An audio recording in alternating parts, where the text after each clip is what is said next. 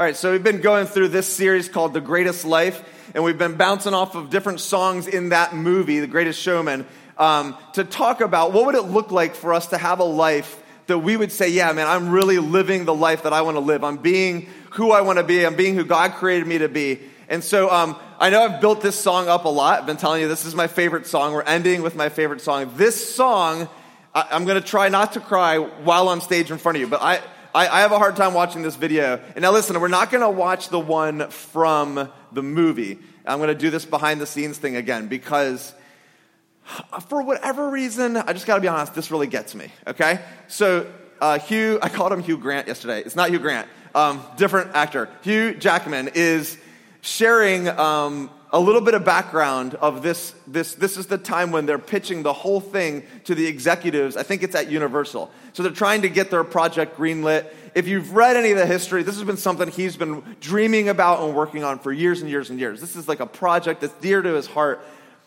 And so I'm not going to tell you what's going to happen, but he's, he's going to share some stuff. And then you're going to see um, just the emotion that he's invested into this, and I just love this song. And um, so, whatever. I hope you love it too.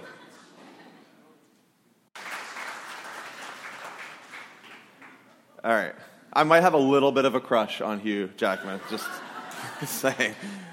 Did you see that he, he, he, had to go back and get them restitched, but he just couldn't contain himself, and it's so perfect with what the song's about. Like it was, it was, it was like he was having like a spiritual experience of the meaning of the song as a person.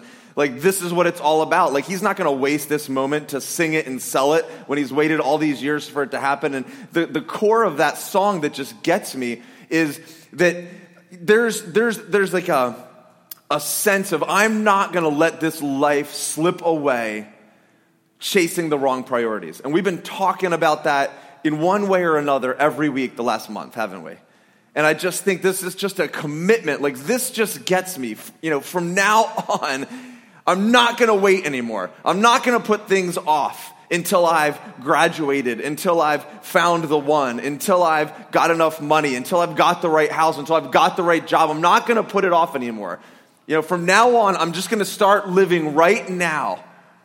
I'm going to start living the life that I intend to live. I'm going to start writing the story that I mean to write. That's what I want to talk about today. Where is it? There it is. I want to write the story with my life that I mean to write. See, you're all writing a story with your life. We're all writing a story. But only some of us are doing it on purpose. And, and we're going to get done, and there's going to be a story written, whether you like it or not. There's going to be a story about who you are, about what you're about, about what you believe, about what you invested in. And so, are you writing the story that you mean to write? See, in the movie, he lost track of the very purpose that he had started everything out. And he's saying, now that I see you here, which were the, the, the, misfits and the people that he had invested in, he remembers what it was all about. And he's saying, that's why I say I'm coming back home to who I'm supposed to be.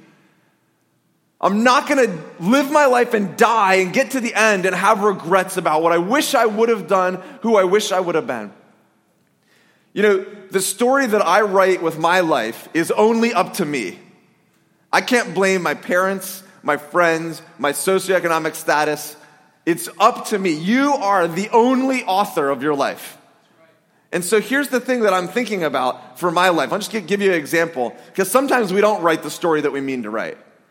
And, here's thing, a thing that I hate about, uh, hate's a strong word, especially when I'm going to talk about myself. Um, I dislike about myself. Okay, here's something I dislike about myself. So I, I, in my mind, I want to be an available friend and person. But I get this a lot, okay? I get this statement a lot. Hey, Christian, I don't want to bother you. I know you're busy. I know you're very busy. You seem busy. I get that a lot. I'm like, what am I doing to portray that I'm so busy that I don't have time for people? But something that I do communicates that. And I get it all the time oh, Christian, I didn't want to bother you. You seem so busy. Or like an email, like, I'm, you know, like reading an email is like a huge, you know, uh, burden to put on me, right? Like, but I don't want to write you an email because I just know, you know, you're so, I'm like, that is not like when I die on my tombstone, it's not like Christian Dunn. he was busy, right? That's not what I'm going for. That's not the story I mean to write, but I'm writing it.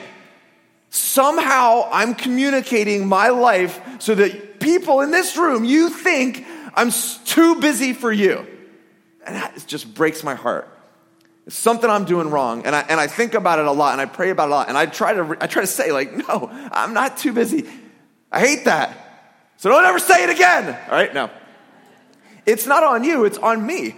And, I, and I, it's an area of growth for me, but I'm just telling you, we are writing a story, whether we're doing it on purpose or not. So, can we write the story that we mean to write? Can we have the priorities, not just say we have the priorities, but actually have the priorities? So, like, what's the story that you want to write with your life? Have you thought about that? What's the story you want to write? Like, so let's say, let's say you're a parent. What do you want to be as a parent? Like, you set out with some ideas of what you'd be as a parent, didn't you? Like, how many of us said, I'll never do X, Y, and Z, and you've done them? Anybody? Right? I'll never say the words, while you live under my roof, you will do what I say. I was like, I will never say that. I have literally said that more times than I can count. Because as a parent, it now makes total sense to me. I'm paying for all this crap. And if you can't obey this simple instruction to take the dog out once a day, you know, when you're 18, you can move out and see how that works for you. But while you live under my roof, and I'm like, whoa, I just say that? But I'm, I didn't just say it, like I meant it. I believe it, right? But it's like sometimes as a parent, we're like doing stuff that, you know, that, that I think is totally fine, by the way. But let's say you're like, you're like angrier than you thought you'd be. Have you ever noticed that? Or you're like shorter with your words than you thought you'd be. Or how about as a spouse? Like, are you, are you, are you as a spouse what you want to be? What about as a friend? Here's another thing that people think about me that I don't love. It's that um, I'm not like reliable to go do fun things with friends. And I'm like known as the guy who like waits to the last minute to commit and, um, and then sometimes will back out. I don't love that about myself. That's, that's another thing that's like, I'm, I'm writing this story. My life is writing a story that I don't like about myself.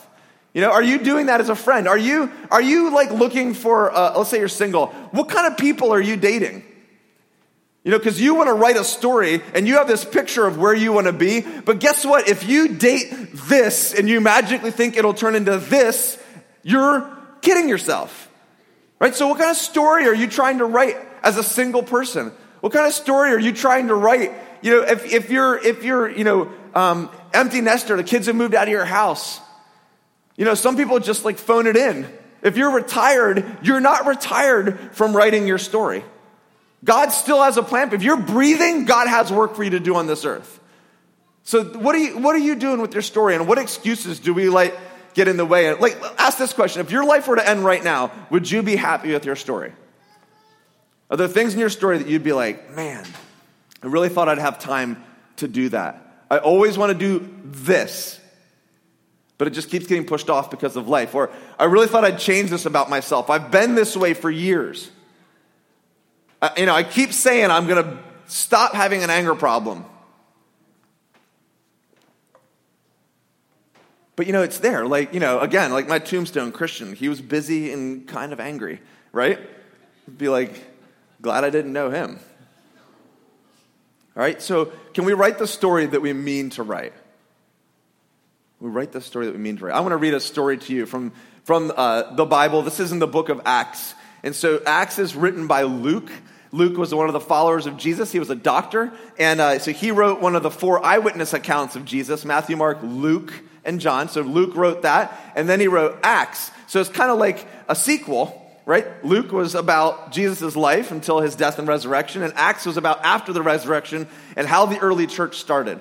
And so we meet this guy named Saul, whose name is going to get changed to Paul. And that's the guy you hear me talk about a lot at church. Because Paul became one of the foremost apostles, followers of Jesus, and wrote much of the New Testament. So, this is a story of the beginning of that story. All right? Meanwhile, Saul was still breathing out murderous threats against the Lord's disciples.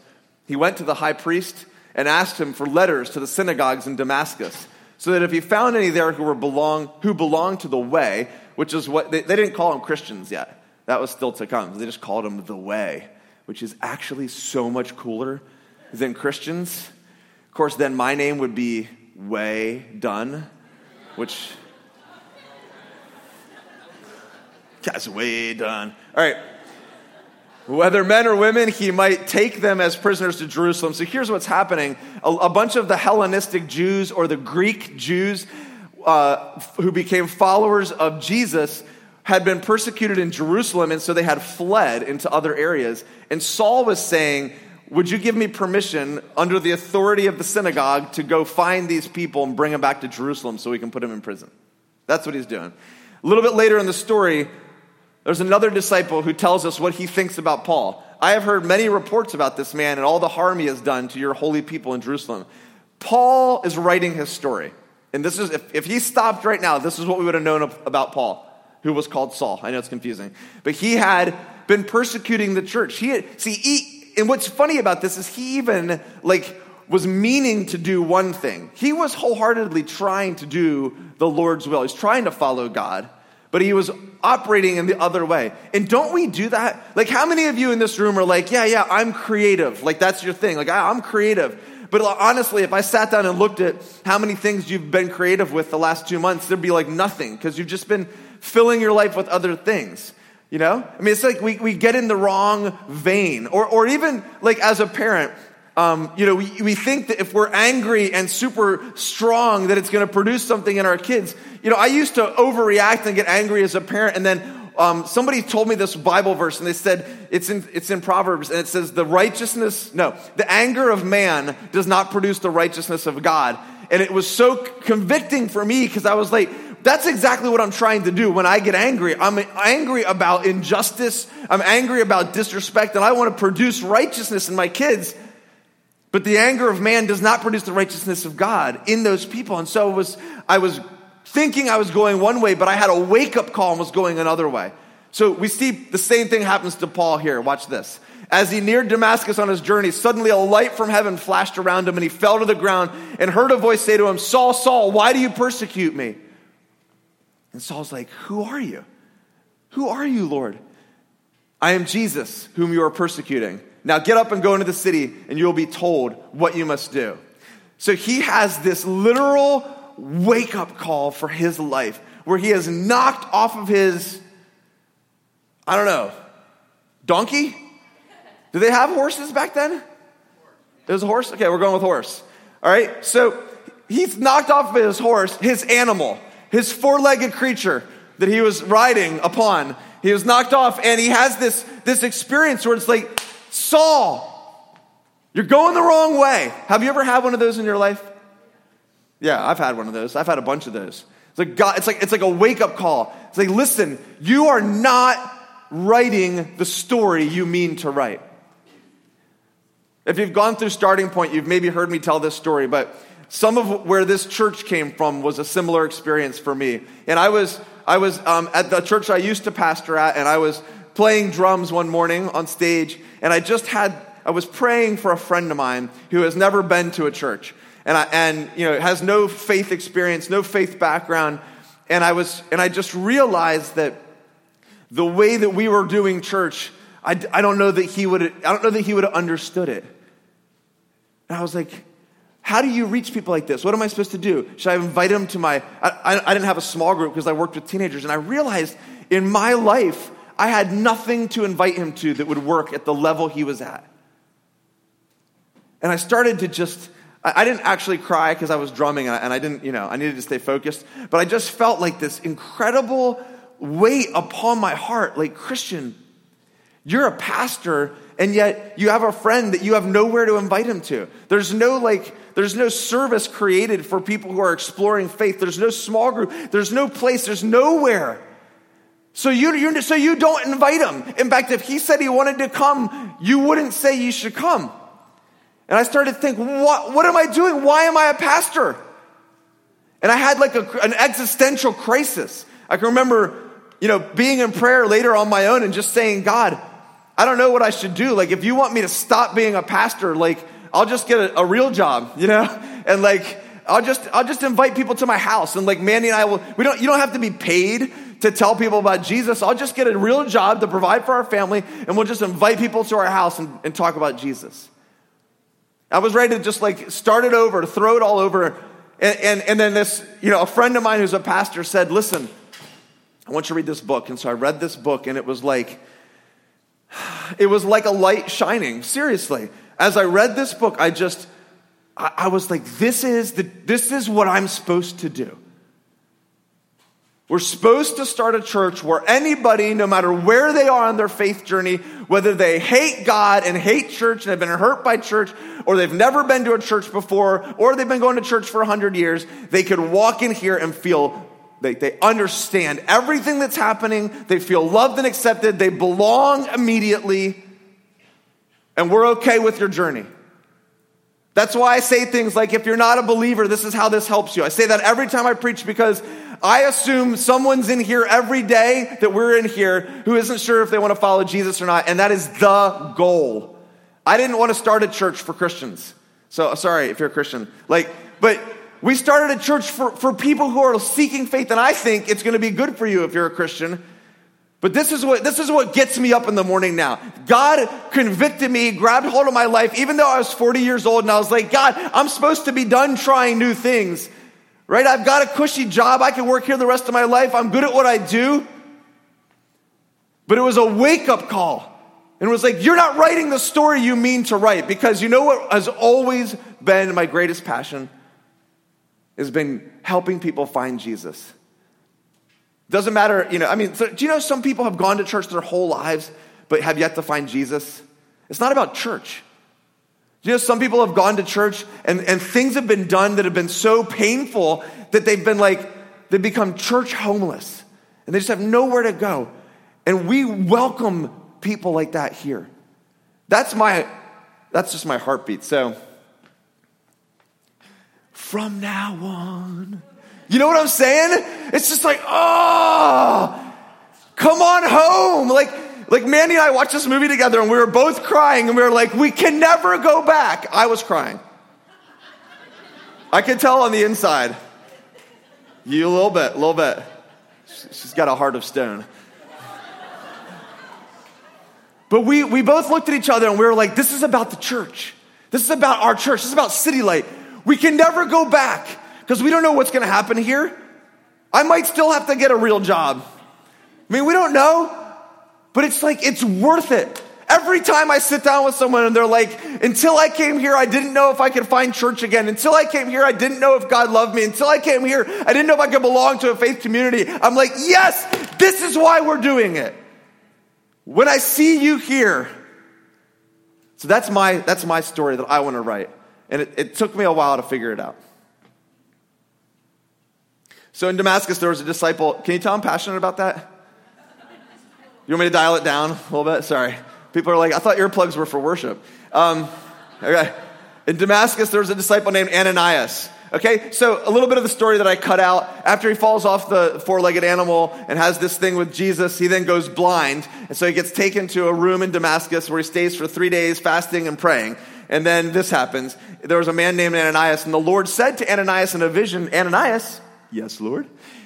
The Lord told him, Go to the house of Judas on Straight Street and ask for a man, which by the way, the creativity of people in that day were like, you know, like built the street and like, what should we call this street? Well, I don't know, it's pretty straight. That's it. We'll call it Straight Street. I mean, this is how I read the Bible, by the way, in my head. And they ask for a man from Tarsus named Saul, for he is praying. In a vision, he has seen a name, a man named Ananias. Ananias is like, crap. Uh, come and place his hands on him to restore his sight. And to that, Ananias said this or maybe this. because Ananias is like, I've heard about this guy. This is the guy who kills and hunts down believers, right? And he's come here to arrest more people. And God says to Ananias, I love, I love God. He just says, go. no, no, no, you didn't listen to anything I said. I had some good excuses. Like, really, God, I think you should think about my excuses. He doesn't say, hey, I'll protect you. He's just like, go. That's how I talk to my kids. This man is my chosen instrument to proclaim my name to the Gentiles. Do you realize if, how important Ananias is to this story? It's because of Paul that we're most, I mean, unless there's some Jewish friends in here, I don't know, but most of us are here because of Paul. We're Gentiles. Did you know that? Okay. Chosen instrument to proclaim my name to the Gentiles and their kings, which is true, he did that, and to the people of Israel, which is true, he did that, and I will show him how much he must suffer for my name. Which maybe was God like just baiting Ananias a little bit. Like, go tell him he's gonna suffer, and I make you feel better, right? There's a little bit more dialogue that happens, and it says, at once. So he goes and prays for him, and Saul gets his sight back. At once he began to preach. At once. He was like, Can you imagine? He literally showed up in the town to arrest and kill Christians. And then he walks in three days later and he starts preaching that Jesus is the Messiah and he's the only way to heaven. he didn't wait at once. He was like, uh, it was, it was a turning point for his life. He lost friends. There's some commentary that, that suspects that he lost his wife over this because he changed so radically and she was Jewish. So at once began to preach. It cost him. Read about Paul. He was beaten, he was tortured, he was imprisoned, he was shipwrecked, he was lied about, he was accused because he said, This is the story I want to write with my life. So, my question for you today is if you could change one thing about your life, if you could change one thing about your life, if you could change one thing about your story, from now on, what would you do differently? What would you do differently? We've been talking about, these are the teachings we've given so far. Maybe one of these has been speaking to you. You know, maybe you've got dreams that you've, you've set aside, that you've locked away, that you said, well, I'll wait until, I'll wait until, I'll wait until, I'll wait until. And no, now is the time. I'm not going to wait for tomorrow what I could do for today, right? Maybe maybe you feel like, you know what, I, I've never really been bold at being available for God. maybe we need to just be available.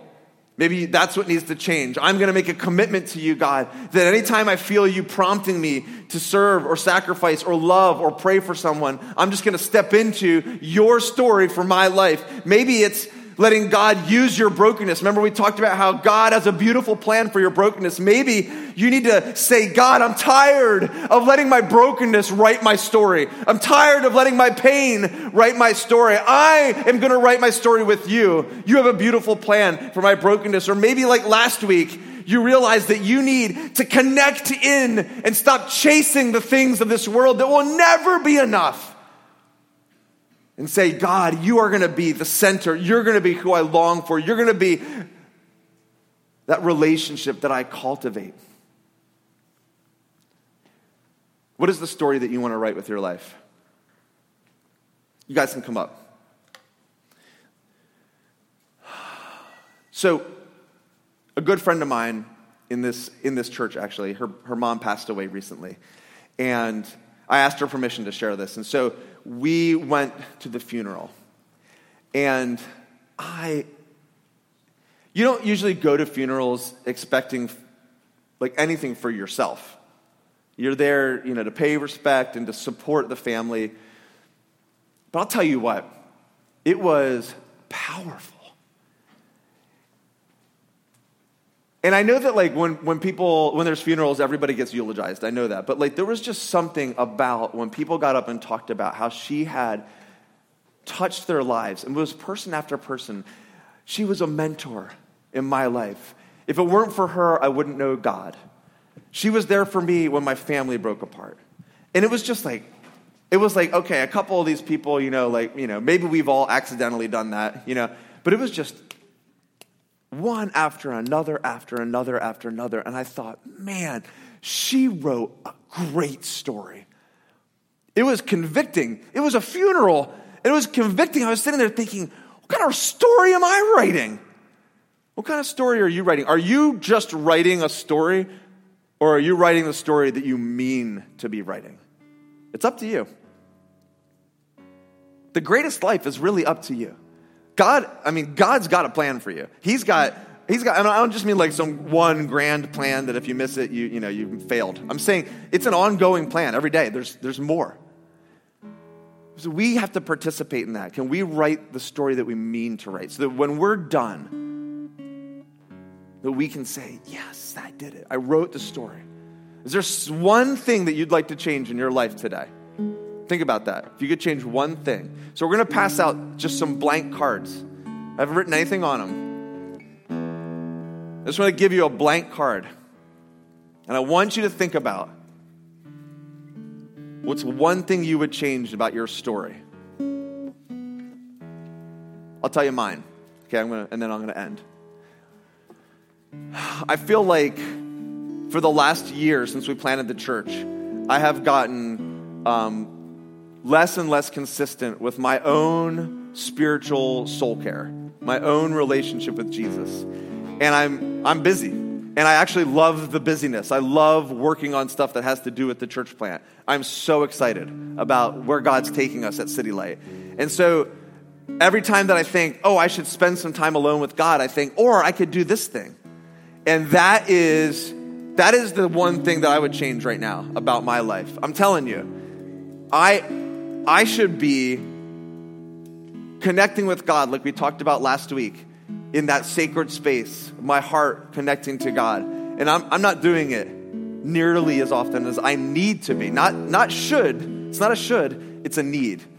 And so, if I could change one thing about my story, I mean, I'm, i could write, I could tell you like ten other things. Okay, I'm just saying uh, we're doing one because we don't want to overwhelm anybody. If I could change one thing, like I would love it for it to be said of me at the end of my life, not that like, oh, he's a great leader or he had a big church or whatever. Like, I would love it to be said that I loved my wife and my kids, and that, man, I just never knew someone who was so close to Jesus and just felt his heartbeat and heard his voice and loved people like Jesus loved them. And I'm not there. I, I, need, I need to draw myself, I need to get closer to Jesus. So, what's your one thing? From now on, if you could change one thing, what would it be?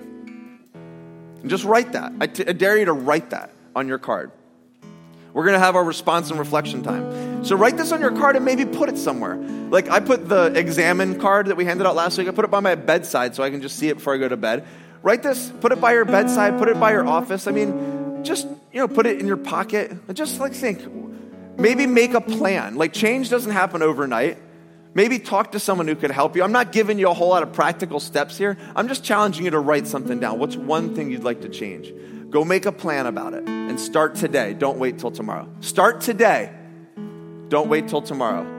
So during our response and reflection time, we end with like five minutes or so each week um, just to let you think about and pray about what we've t- just talked about. So we're going to do another song. You're welcome to stand up and sing. You can fill out the card that I just gave you, right? You can just spend some time praying and thinking and writing. You can go get prayer. We have a couple people over there. We like to pray for you. You don't have to pray. You just get prayer, which means you go over there and say, hey, my name's so and so. This is what I'd like pray, prayer for, and they join you and pray for you. A couple ideas you could go prayer, get prayer for something you'd like to change in your life, right? Or you could get prayer to invite Jesus into your story in a new way. Let's stand together.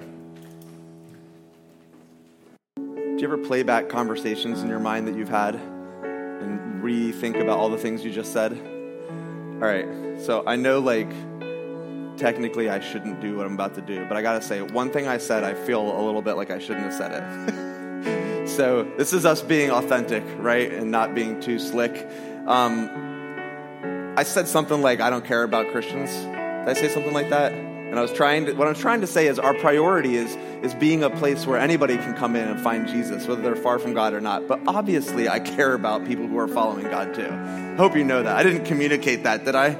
That like Christians are just like, you know, we don't care about you. If you don't like that, leave. Right? That's that's not my heart. You know, our goal is to seek love and care for people like Jesus.